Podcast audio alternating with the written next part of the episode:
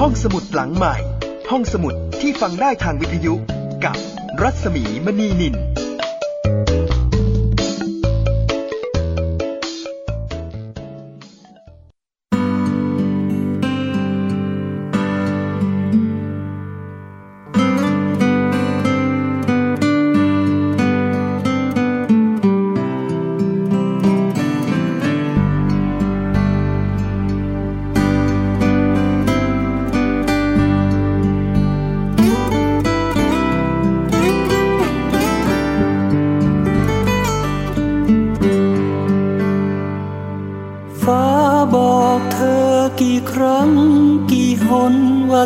คน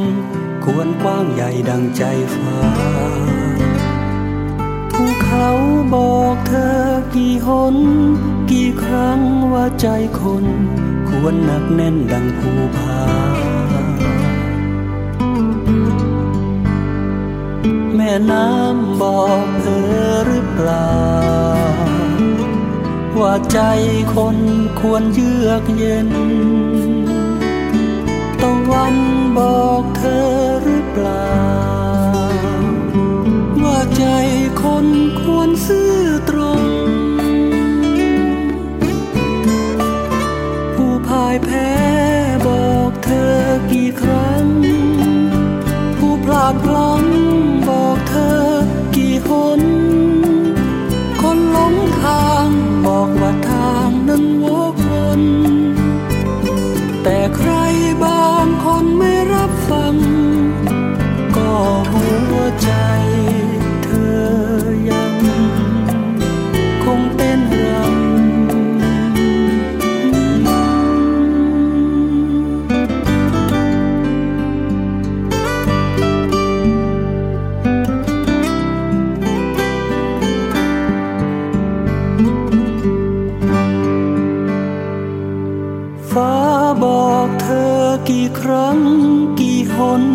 ใจคน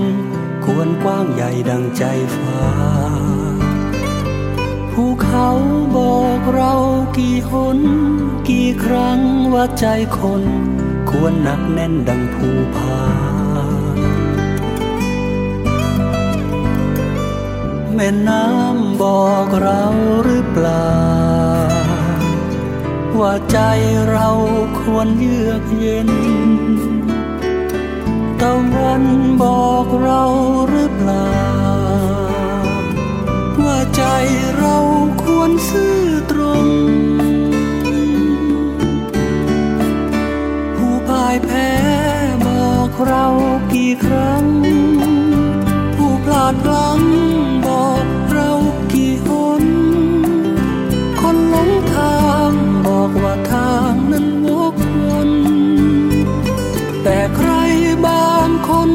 รับฟัง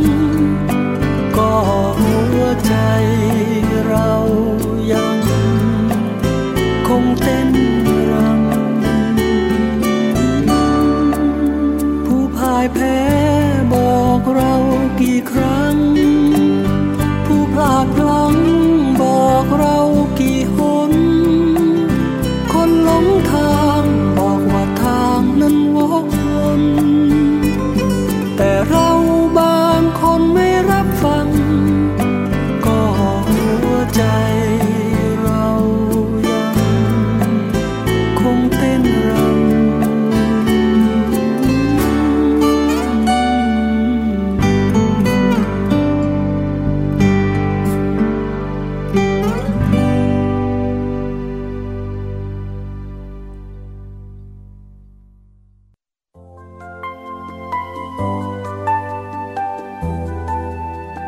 อนรับคุณผู้ฟังเข้าสู่ห้องสมุดที่คุณสามารถติดตามฟังได้นะคะที่นี่วิทยุไทย PBS ค่ะ www.thaipbsradio.com นะคะ กับดิฉันรัศมีมณีนินค่ะ เจอกันที่นี่นะคะในเวลาที่คุณสะดวก โดยการคลิกฟังเรื่องราวที่นำมาถ่ายทอด จากหนังสือที่น่าสนใจ แล้วก็วันนี้จะเป็นตอนสุดท้ายนะคะ ของเรื่องที่จำเป็นแล้วก็เป็นประโยชน์อย่างยิ่ง นั่นก็คือเรื่องของการสื่อสาร จากหนังสือศิลปะแห่งการสื่อสาร The Art of Communicating โดยท่านติชนัทฮันที่พระจิตจิตสังวโรเป็นผู้แปล ภิกษุณีนิรามิสา บรรณาธิการเนชั่นบุ๊กจัดพิมพ์ค่ะ วันนี้จะเป็นการเก็บความมาถ่ายทอดให้ฟังเป็นตอนสุดท้ายนะคะ จะมีเรื่องของการเริ่มต้นใหม่ มีเรื่องของการสร้างความไว้วางใจแลกเปลี่ยนความทุกข์ มีเรื่องของขนมเค้กในตู้เย็น แล้วก็มีเรื่องของกอดสมาธิค่ะ คุณผู้ฟังที่สนใจหนังสือเล่มนี้ก็สามารถที่จะติดตามหาได้จากร้านหนังสือใหญ่ ๆ โดยทั่วไป ชื่อหนังสือว่าศิลปะแห่งการสื่อสาร ถ้าต้องการอ่านภาษาอังกฤษก็ หาหนังสือที่มีชื่อว่า The Art of Communicating ทั้งหมดนี้เขียนโดยท่านติชนัทฮันนะคะ ซึ่งเป็นพระภิกษุชาวเวียดนามจากหมู่บ้านพรัมซึ่งปัจจุบันท่านอยู่ที่ประเทศฝรั่งเศสนะคะ ในบ้านเราก็มีสาขาของหมู่บ้านพรัมเช่นเดียวกันค่ะ เป็นสถานปฏิบัติธรรมนานาชาติ หมู่บ้านพรัมประเทศไทย อยู่ที่บ้านสระน้ำใสตำบลโป่งตาลองอำเภอปากช่อง จังหวัดนครราชสีมา คุณผู้ฟังสามารถที่จะค้นจาก Google ได้เลยนะคะ เอาละถ้าพร้อมแล้ว เรามาฟังกันต่อเลยค่ะ เราจะเริ่มต้นด้วยเรื่องการสร้างความไว้วางใจแลกเปลี่ยนความทุกข์นะคะ แล้วก็จะเป็นเรื่องของการเริ่มต้นใหม่ เชิญฟังได้เลยค่ะ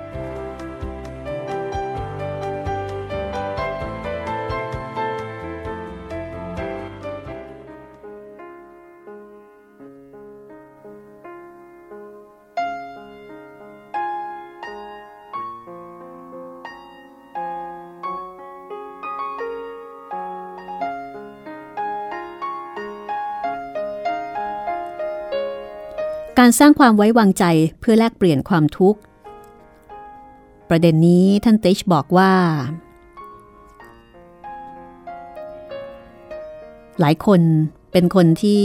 ไม่ค่อยจะไว้วางใจคนอื่นได้ง่าย ๆ แล้วก็อาจจะมีความระมัดระวัง หรือว่าอาจจะถึงขั้นประแวงกันเลยทีเดียว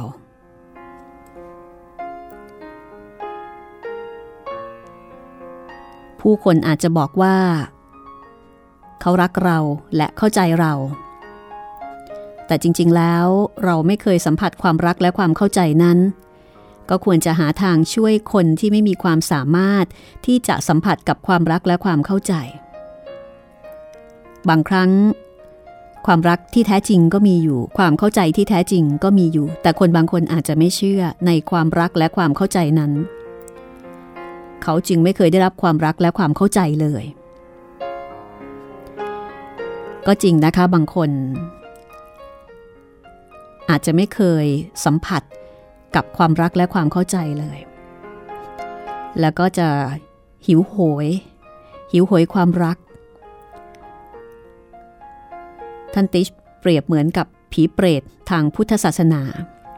ผีเปรตก็คือผู้ที่มีท้องป่องแล้วก็สุดแสนจะหิวโหย แต่มีลำคอที่เล็กมาก แม้ว่าจะมีอาหารมากมายสักเท่าใด เขาก็กลืนเข้าไปไม่ได้ ไม่สามารถดูดซึมอะไรได้เลย ดังนั้นแม้ว่าจะมีความรักความเข้าใจหยิบยื่นให้อย่างมากมาย แต่คนคนนั้นก็ไม่สามารถที่จะรับได้ คนที่มีความทุกข์แบบนี้ไม่มีความสามารถที่จะได้รับความเข้าใจ ความรักแล้วก็ความช่วยเหลือ ถ้าเราเจอท่านก็บอกว่าต้องอดทนให้มาก เขาจะดูหงอยเหงาแล้วก็ตัดขาดจากโลก ต้องอดทนต้องให้เวลาแล้วก็ให้พื้นที่ อย่าพรีพรามที่จะช่วยเหลือจนเกินไป เพราะถ้าเกิดว่าทำเช่นนั้น อาจจะได้รับผลตรงข้ามกับที่ตั้งใจ คืออาจจะได้รับการตอบสนองในทางตรงกันข้าม ถ้าเจอคนเช่นนี้ ก็อาจจะต้องรักษาความสดใส ความรักความกรุณาแล้วก็มีพื้นที่ให้กับพวกเขา แล้วก็ควรจะมองอย่างลึกซึ้ง เพื่อที่จะค้นพบมนตราที่มีกุศโลบายเพียงพอ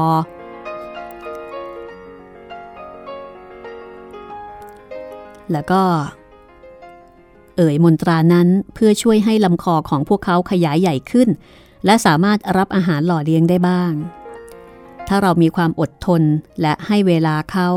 วันหนึ่งลำคอเขาจะขยายใหญ่ขึ้น เขาก็จะเริ่มสัมผัส กับพลังงานแห่งความรักและความเข้าใจในตัวของเราได้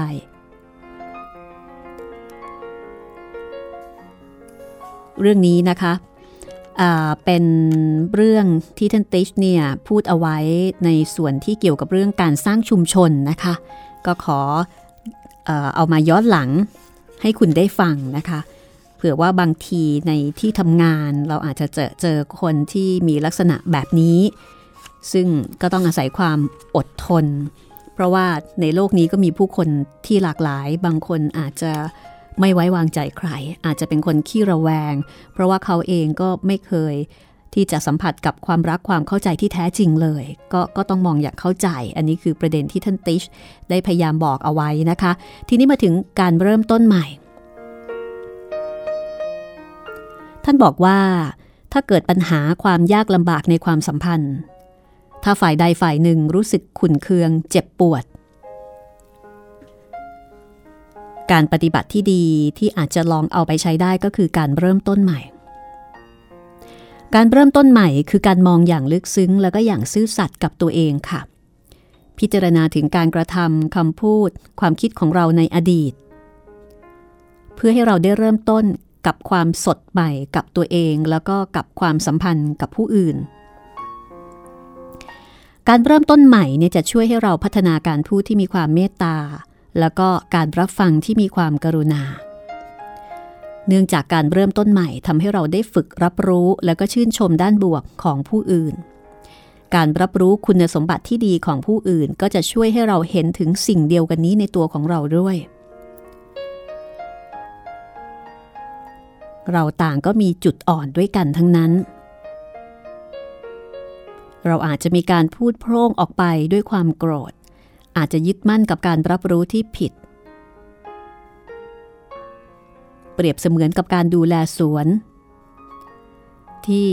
เราควรจะรดน้ำดอกไม้แห่งความเมตตาและความกรุณาในกันและกัน และเราจะถอนวัชพืช ซึ่งหมายถึงพลังความโกรธความอิจฉาและก็การรับรู้ที่ผิด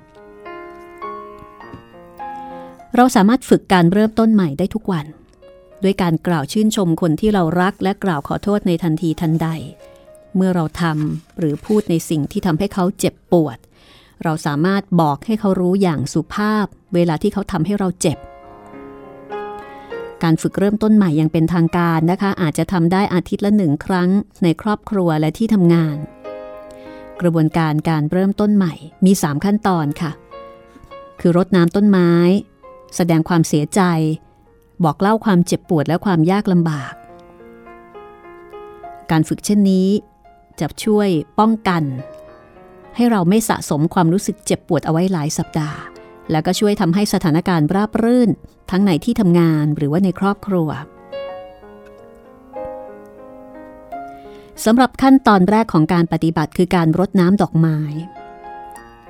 การรดน้ำดอกไม้เป็นการแสดงความชื่นชม ชื่นชมคนในครอบครัวหรือคนในที่ทำงาน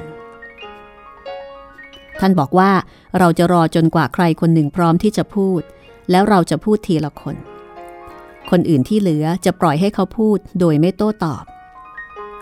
หากผู้พูดถือแจกันดอกไม้หรือสิ่งของสักชิ้นไว้ข้างหน้าในขณะที่พูด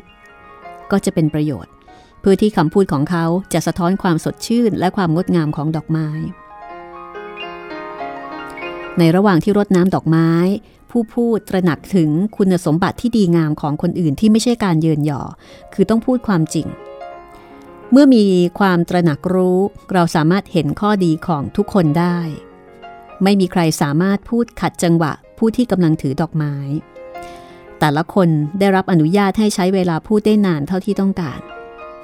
คนอื่นที่เหลือก็จะฝึกการรับฟังอย่างลึกซึ้ง เมื่อผู้หนึ่งกล่าวจบแล้ว เขาจะลุกขึ้นและค่อยๆนำแจกัน ไปวางที่กลางห้อง ท่านบอกว่าเราไม่ควรจะมองข้ามคุณค่าของการรดน้ำดอกไม้ ซึ่งเป็นขั้นตอนแรก เมื่อเราตระหนักถึงคุณสมบัติที่งดงามของผู้อื่นด้วยความจริงใจ ก็จะเป็นเรื่องยากมากที่เราจะยึดมั่นกับความรู้สึกโกรธและขุนเคืองของตัวเอง เราจะอ่อนโยนอย่างเป็นธรรมชาติ เราจะมีมุมมองต่อความจริงทั้งหมดที่ไม่แบ่งแยกและเปิดกว้างมากขึ้น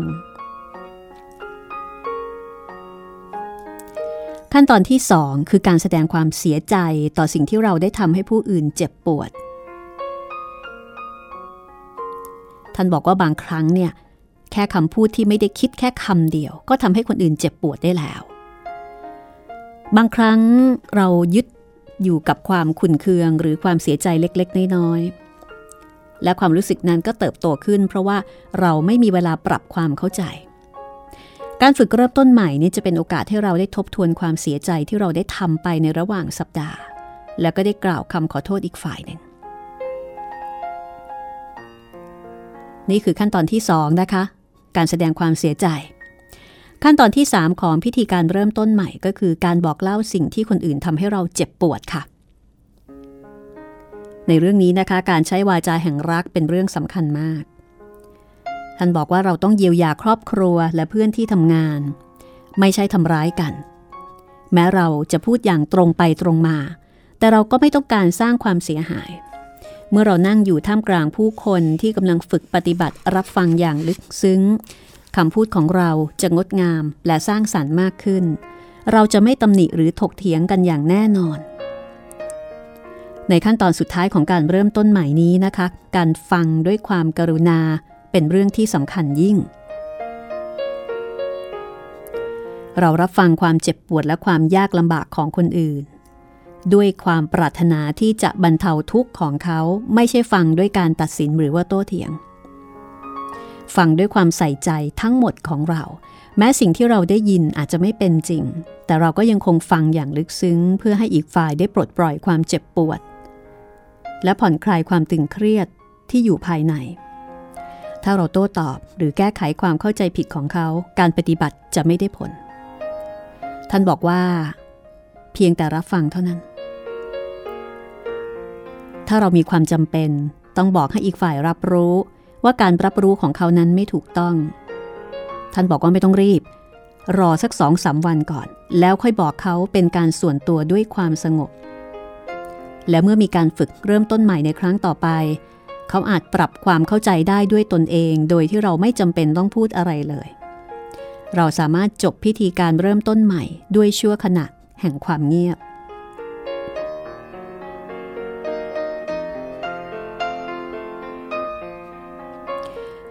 เมื่อเราฝึกเพียงแค่ขั้นตอนแรกของการเริ่มต้นใหม่ คือการรดน้ำดอกไม้ เราก็สามารถเพิ่มความสุข และการสื่อสารภายในครอบครัวและที่ทำงานได้แล้วนะคะ ในการฝึกเริ่มต้นใหม่แต่ละครั้ง ท่านติชบอกว่าไม่จำเป็นจะต้องทำให้ครบทั้ง 3 ขั้นตอนก็ได้ 3 ขั้นตอนก็คือการรดน้ำดอกไม้ การแสดงความเสียใจแล้วก็การบอกเล่าสิ่งที่คนอื่นทำให้เราเจ็บปวดนะคะ ท่านบอกว่ายังไม่จำเป็นต้องทำให้ครบ โดยเฉพาะอย่างยิ่งถ้าเกิดว่าการปฏิบัติเนี่ยยังเป็นเรื่องใหม่สำหรับเรา ท่านบอกว่าควรใช้เวลาส่วนใหญ่ในการรดน้ำดอกไม้จึงจะเห็นผล เมื่อวันเวลาค่อยๆผ่านไป ก็จะมีความไว้วางใจต่อกัน แล้วก็จะสามารถเพิ่มการฝึกขั้นตอนที่ 2 และ 3 ได้ แต่ถึงกระนั้นก็ไม่ควรข้ามขั้นตอนแรก การแสดงความชื่นชมเป็นหนึ่งในวิธีที่ดีที่สุด ในการสร้างความสัมพันธ์อันเข้มแข็ง และมีความเอื้ออาทรต่อกัน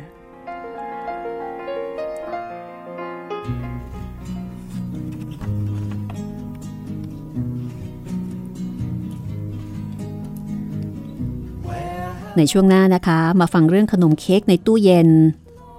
และเรื่องของการกอดสมาธิค่ะ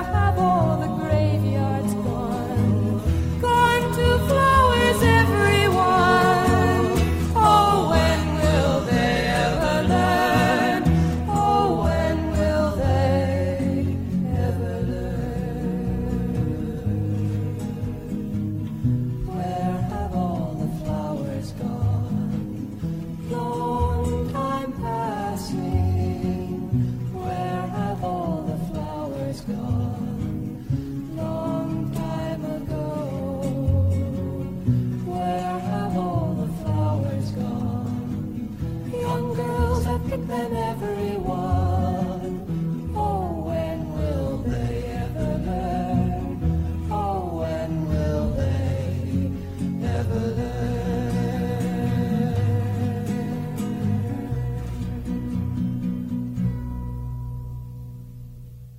คุณกำลังติดตามรายการห้องสมุดหลังใหม่ค่ะ วันนี้กับตอนสุดท้าย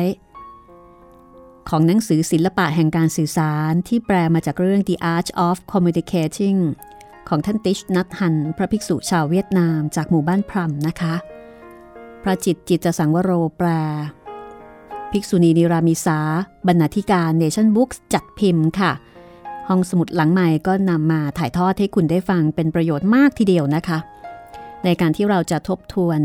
วิธีการสื่อสารของเรา ซึ่งอาจจะเคยสร้างปัญหาแล้วก็สร้างความทุกข์ในอดีต ยังสามารถเริ่มต้นใหม่แล้วก็แก้ไขได้นะคะ ใครที่สนใจก็สามารถไปหาหนังสือเล่มนี้ได้ตามร้านหนังสือใหญ่ ๆ โดยทั่วไปค่ะ ในเนื้อหาที่เป็นส่วนสุดท้ายนะคะ มีการพูดถึงขนมเค้กในตู้เย็นและการกอดสมาธิ มาฟังเรื่องของขนมเค้กในตู้เย็นกันก่อนนะคะ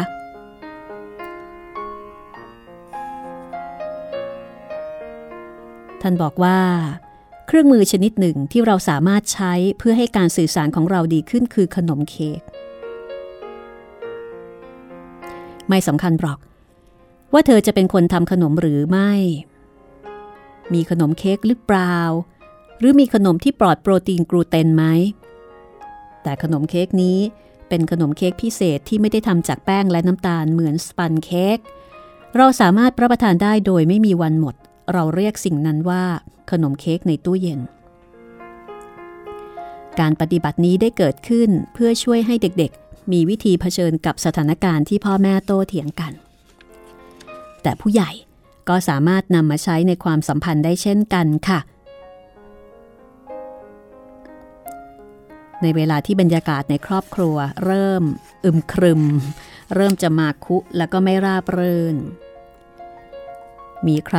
บางคนกำลังอารมณ์เสีย ก็สามารถใช้การปฏิบัติเรื่องขนมเค้กเพื่อช่วยฟื้นคืนความปรองดองได้ คุณผู้ฟังอาจจะสงสัยว่า แล้วทำอย่างไรนะคะ สิ่งแรกที่ต้องทำค่ะ ท่านติชนัทฮันบอกว่าคือการหายใจเข้าและออกสามครั้งเพื่อให้เรามีความกล้าที่จะพูด แล้วก็หันไปหาคนที่กำลังหงุดหงิด และบอกให้เขาทราบว่า เราเพิ่งนึกอะไรออก เมื่อเขาถามว่าอะไร ก็ให้บอกไปว่า ฉันจำได้ว่าเรามีขนมเค้กอยู่ในตู้เย็นคำกล่าวว่ามีขนมเค้กอยู่ในตู้เย็น มีความหมายที่แท้จริงก็คือ โปรดอย่าสร้างความทุกข์ให้กันและกันอีกเลย เมื่อได้ยินคำกล่าวนี้นะคะ อีกฝ่ายจะเข้าใจ และหวังว่าเขาจะมองมาที่เราพร้อมกับบอกว่า จริงสิ ฉันจะไปเอาขนมเค้กมาให้ นี่เป็นวิธีออกจากสถานการณ์ที่อันตรายโดยไม่ตัดสินกัน ถึงตอนนี้คนที่หงุดหงิดก็จะมีโอกาสถอนตัวจากการทะเลาะกัน โดยไม่ทำให้สถานการณ์ตึงเครียดขึ้น ในตลอดช่วงเวลา ที่เขาเดินไปที่ครัว เปิดตู้เย็น หยิบขนมเค้กต้มน้ำเพื่อชงชา เขาตามลมหายใจไปด้วย หากในตู้เย็นไม่มีขนมเค้กก็สามารถใช้อย่างอื่นแทนได้ เช่นผลไม้ หรือขนมปังสักชิ้น หรืออะไรที่พอจะหาได้ ในขณะที่เตรียมของว่างและน้ำชา ท่านก็บอกว่าอย่าลืมที่จะยิ้ม เพื่อให้ร่างกายและจิตใจเบาสบาย ในขณะที่อีกฝ่าย นั่งตามลำพังในห้องนั่งเล่น ก็สามารถเริ่มต้นฝึกปฏิบัติหายใจอย่างมีสติ อารมณ์ร้อนจะค่อยๆ สงบลง เมื่อเราจัดน้ำชาและขนมวางบนโต๊ะเรียบร้อยแล้ว เราอาจเชิญทุกคนมาสังสรรค์ ในบรรยากาศที่เบาสบาย และเปี่ยมด้วยความเข้าใจ ถ้าใครคนหนึ่งลังเลที่จะร่วม เราก็อาจขยันขยออีกสักนิดด้วยการบอกว่า มาเถอะมาดื่มน้ำชา มากินขนมเค้กกับฉัน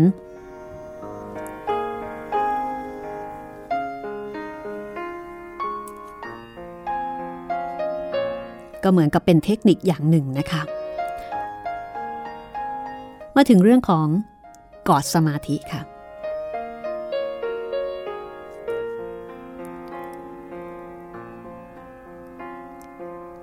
การสื่อสารบางประเภทที่ทรงพลังที่สุดไม่จำเป็นต้องใช้คำพูด เวลาที่เรากอด หัวใจของเราทั้งสองเชื่อมโยงกัน และเรารู้ว่าเราไม่มีตัวตนที่แยกจากกัน การกอดด้วยสติและสมาธิ สามารถก่อให้เกิดการคืนดีกัน การเยียวยา ความเข้าใจและความสุขมากขึ้น การกอดนี้เป็นภาษาสากลนะคะ ที่ทุกคนสามารถจะรับรู้ความรู้สึกที่ดีได้ ท่านบอกว่าเราอาจจะฝึกกอดสมาธิกับเพื่อน กับลูกสาว กับพ่อ กับคนรัก หรือแม้แต่ต้นไม้ การกอดสมาธิเริ่มต้นด้วยการไหว้โค้งคำนับซึ่งกันและกัน และตระหนักรู้ถึงการอยู่ตรงนั้นของอีกฝ่ายหนึ่ง หลับตาลง หายใจลึกๆ จินตนาการถึงตนเองและคนที่เธอรักใน 300 ปีข้างหน้า อาจจะเบิกบานกับลมหายใจลึกๆ อย่างตระหนักรู้สักสามครั้ง เพื่อที่จะได้อยู่ตรงนั้นอย่างเต็มเปี่ยม อาจจะกล่าวกับตัวเองว่า หายใจเข้า ฉันรู้ว่าชีวิตในชั่วขณะนี้มีค่ายิ่ง หายใจออก ฉันเห็นคุณค่าและถนอมชั่วขณะนี้ของชีวิต แล้วก็ยิ้มให้คนที่อยู่ข้างหน้าเรา แล้วก็แสดงความปรารถนาที่จะโอบกอดเขาไว้ในอ้อมแขน ท่านบอกว่านี่คือคือการปฏิบัติแล้วก็พิธีกรรม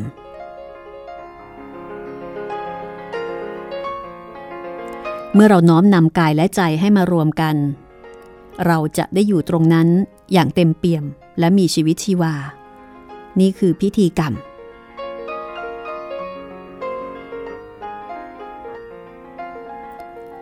เมื่อฉันดื่มน้ำสักแก้ว ฉันอุทิศตนเองให้อยู่ตรงนั้นอย่างเต็มร้อยกับการดื่มน้ำ เธอเองก็ควรฝึกฝนที่จะใช้ทุกขณะในชีวิตประจำวันแบบนี้ การกอดสมาธิเป็นการปฏิบัติที่ลึกซึ้ง เธอจำเป็นต้องอยู่ตรงนั้นอย่างเต็มเปี่ยม จึงจะปฏิบัติได้ถูกต้อง เมื่อเธอได้อยู่ตรงนั้นอย่างเต็มเปี่ยมแล้ว เธอก็อ้าแขนออก และเริ่มต้นการกอด โอบกอดกันไว้ สักสามลมหายใจเข้าออก ลมหายใจแรก เธอตระหนักรู้ว่า เธออยู่ที่นี่ในชั่วขณะนี้ และเธอมีความสุข ลมหายใจที่สอง เธอตระหนักรู้ว่า อีกฝ่ายก็อยู่ที่นี่ในชั่วขณะนี้ และเขาก็มีความสุข ลมหายใจที่สามเธอตระหนักรู้ว่า เธอทั้งสองกำลังอยู่ที่นี่ด้วยกัน ในขณะนี้บนโลกใบนี้ และเธอรู้สึกระลึกรู้ในบุญคุณอย่างลึกซึ้ง และมีความสุขที่ได้มาอยู่ด้วยกัน แล้วเธอก็คลายแขนออกจากกันไหว้โค้งคำนับซึ่งกันและกันเพื่อแสดงความขอบคุณ ในขณะที่กอด เธออาจจะภาวนาได้อีกแบบหนึง่ง เช่น ระหว่างที่หายใจเข้าและออกครั้งที่หนึ่ง ตระหนักรู้ว่าเธอและคนที่เธอรักยังมีชีวิตอยู่ นี่คือครั้งที่หนึ่งนะคะ เมื่อหายใจเข้าและออกครั้งที่สองลองคิดว่า 300 ปีจากนี้ เธอทั้งสองจะอยู่ที่ไหน และเมื่อหายใจเข้าและออกครั้งที่สามเธอกลับมาตระหนักรู้กับความจริงที่ว่า เธอทั้งสองยังมีชีวิตอยู่ เมื่อเธอกอดในวิถีเช่นนี้ อีกฝ่ายจะมีชีวิตอยู่ตรงนั้นอย่างแท้จริง เธอไม่จำเป็นจะต้องรอจนกว่าคนใดคนหนึ่งกำลังจะออกเดินทาง แต่เธอสามารถกอดกันได้ทันทีและรับความอบอุ่น พร้อมทั้งความมั่นคงจากเพื่อนของเธอในชั่วขณะนี้ การกอดถือเป็นการปฏิบัติที่ลึกซึ้งในการฟื้นฟูสัมพันธภาพ ท่านบอกว่าระหว่างที่เรากอดในความเงียบ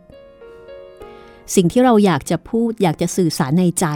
มันจะปรากฏออกมาอย่างชัดเจน ที่รัก เธอมีคุณค่าต่อฉัน ขอโทษนะ ที่ก่อนหน้านี้ ฉันไม่มีสติ ไม่ได้ใส่ใจเธอเลย ฉันได้ทำผิดพลาดไป ขอให้ฉันได้เริ่มต้นใหม่นะ เป็นอวัจนภาษาที่สามารถเข้าใจกันได้ทำนองนั้นนะคะ ท่านบอกว่าเรามีชีวิตอย่างแท้จริงในชั่วขณะนั้น สถาปนิกจำเป็นต้องออกแบบสนามบินและสถานีรถไฟ ให้มีพื้นที่เพียงพอเพื่อฝึก การกอดสมาธิ เมื่อการกอดสมาธิของเธอลุ่มลึกขึ้น ความสุขของเธอก็จะเพิ่มขึ้นด้วย นี่คือย่อนาสุดท้ายนะคะ ของเรื่องกอดสมาธิ แล้วก็เป็นย่อหน้าสุดท้ายของหนังสือศิลปะแห่งการสื่อสาร จากนั้นก็จะมีประวัติโดยสังเขปค่ะ เป็นการแนะนำนะคะ พระอาจารย์ติชนัทฮันห์ ว่าท่านมีชุมชนแห่งการภาวนา อยู่ที่ภาคตะวันตกเฉียงใต้ของฝรั่งเศสนะคะ คือหมู่บ้านพลัมอยู่ที่นิวยอร์กอยู่ที่แคลิฟอร์เนีย แล้วก็ที่ปากช่องนครราชสีมาในบ้านเรานะคะ สถานปฏิบัติธรรมของท่านก็จะเป็นสถานที่ที่ภิกษุภิกษุณีสามเณรสามเณรีคารวะชายและหญิง มาร่วมกันฝึกปฏิบัติศิลปะแห่งการใช้ชีวิตอย่างมีสติ ผู้มาเยี่ยมก็สามารถเข้าร่วมปฏิบัติได้อย่างน้อยหนึ่งอาทิตย์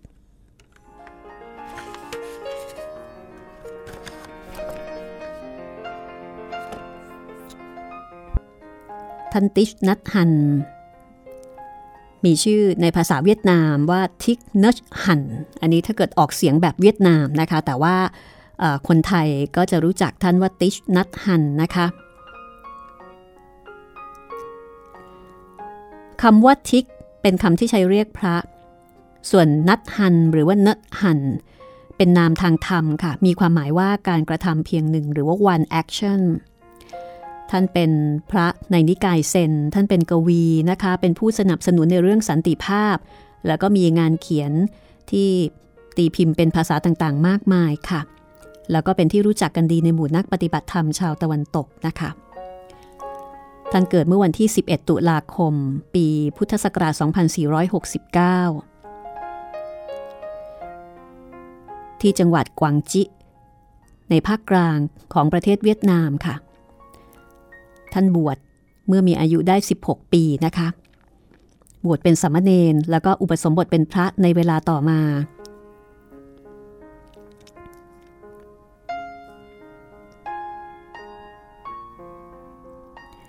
ช่วงที่ท่านอยู่เวียดนาม ท่านได้พยายามฟื้นฟูพระพุทธศาสนาด้วยการเขียนบทความ แต่ก็ได้รับการต่อต้านจากผู้นำองค์กรชาวพุทธและก็รัฐบาล ต่อมาปี 2505 ท่านได้รับทุนให้ไปศึกษาศาสนาเปรียบเทียบ ที่มหาวิทยาลัยพรินสตัน สหรัฐอเมริกา ท่านศึกษาที่นั่นเป็นเวลาหนึ่งปีค่ะ จากนั้นท่านก็ตัดสินใจเดินทางกลับแม้ว่าจะได้รับทุนจากทางมหาวิทยาลัยโคลัมเบียต่อ ท่านกลับมาก่อตั้งโรงเรียนยุวชนรับใช้สังคม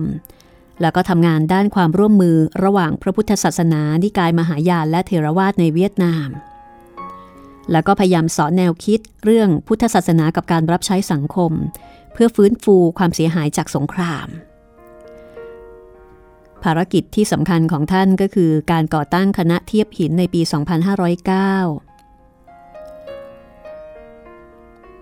แต่ว่าการรณรงค์หยุดการสนับสนุนสงครามของท่านทำให้รัฐบาลเวียดนาม ตอนนั้นเนี่ยแม้ว่าจะรวมเวียดนามเหนือเวียดนามใต้ได้แล้วนะคะ แต่ก็ไม่ยอมรับท่านแล้วก็ปฏิเสธการเข้าประเทศของท่านทำให้ท่านต้องลี้ภัยอย่างเป็นทางการที่ประเทศฝรั่งเศส แล้วก็ก่อตั้งหมู่บ้านพรัมที่เบืองบอกโดสนะคะ ตอนแรกเนี่ยเป็นแหล่งพักพิงของผู้ลี้ภัย ปัจจุบันนี้หมู่บ้านพรัมก็เป็นสถานที่จัดการอบรมภาวนาเกี่ยวกับการเจริญสติ ที่มีผู้เข้าร่วมจากทั่วโลกนะคะ ทั้งในยุโรปอเมริกาเอเชีย มีนักบวชกว่า 500 คน จาก 20 ประเทศทั่วโลกกว่า 20 ประเทศ หมู่บ้านพรมก็เป็นชุมชนแบบอย่าง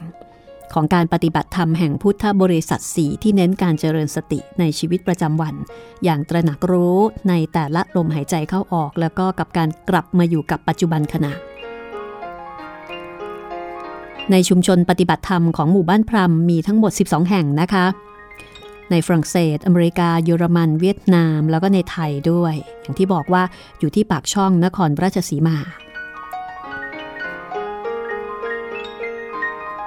คุณฟังที่สนใจงานเขียนของท่านติชนัทฮัน ที่แปลเป็นภาษาไทยนี่ มีมากมายหลายเล่มค่ะ ยกตัวอย่าง ปาฏิหาริย์แห่งการตื่นอยู่เสมอ เรื่องนี้ เรื่องนี้นี่เป็นที่รู้จักกันอย่างแพร่หลายนะคะ แล้วก็เป็นเรื่องที่ดีมากๆ เป็นประโยชน์มากๆ สันติภาพทุกย่างก้าวปัจจุบันเป็นเวลาประเสริฐสุดสารติในเรือนใจ เดินวิถีแห่งสติ ดวงตะวันดวงใจฉัน ทางกลับคือการเดินทางต่อ กุญแจเซน สายน้ำแห่งความกรุณา วิถีแห่งบัวบาน คือเมฆสีขาวทางก้าวเก่าแก่ วรรณกรรมพุทธประวัติในทัศนะใหม่มีสองเล่มจบ เรื่องนี้ห้องสมุดหลังใหม่เคยนำมาเล่าเอาไว้แล้วนะคะ สามารถที่จะฟังย้อนหลังได้ ด้วยปัญญาและความรัก เธอคือสารติศาสตร์แห่งความเข้าใจ พุทธศาสนาในอนาคต กุหลาบประดับดวงใจ เพชรตัดทำลายมายา ปลูกรัก เมตตาภาวนาคำสอนว่าด้วยรัก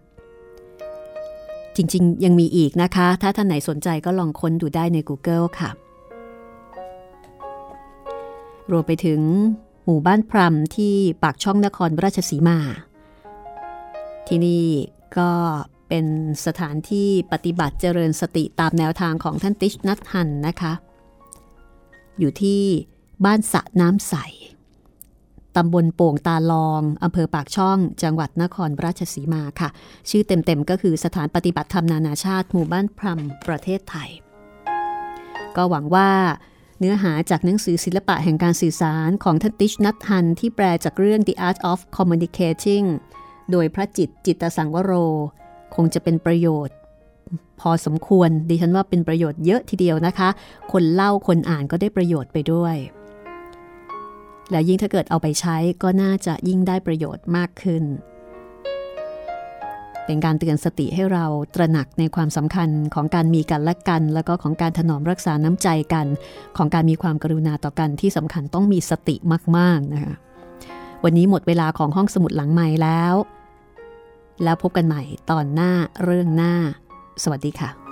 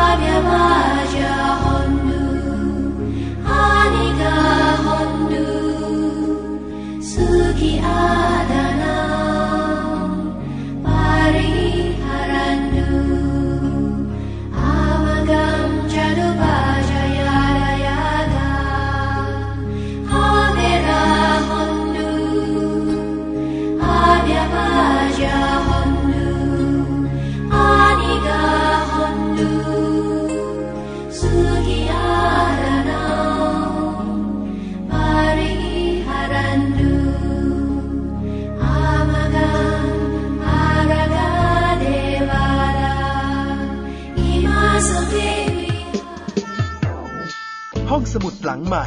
ห้องสมุดที่ฟังได้ทางวิทยุกับรัศมีมณีนิน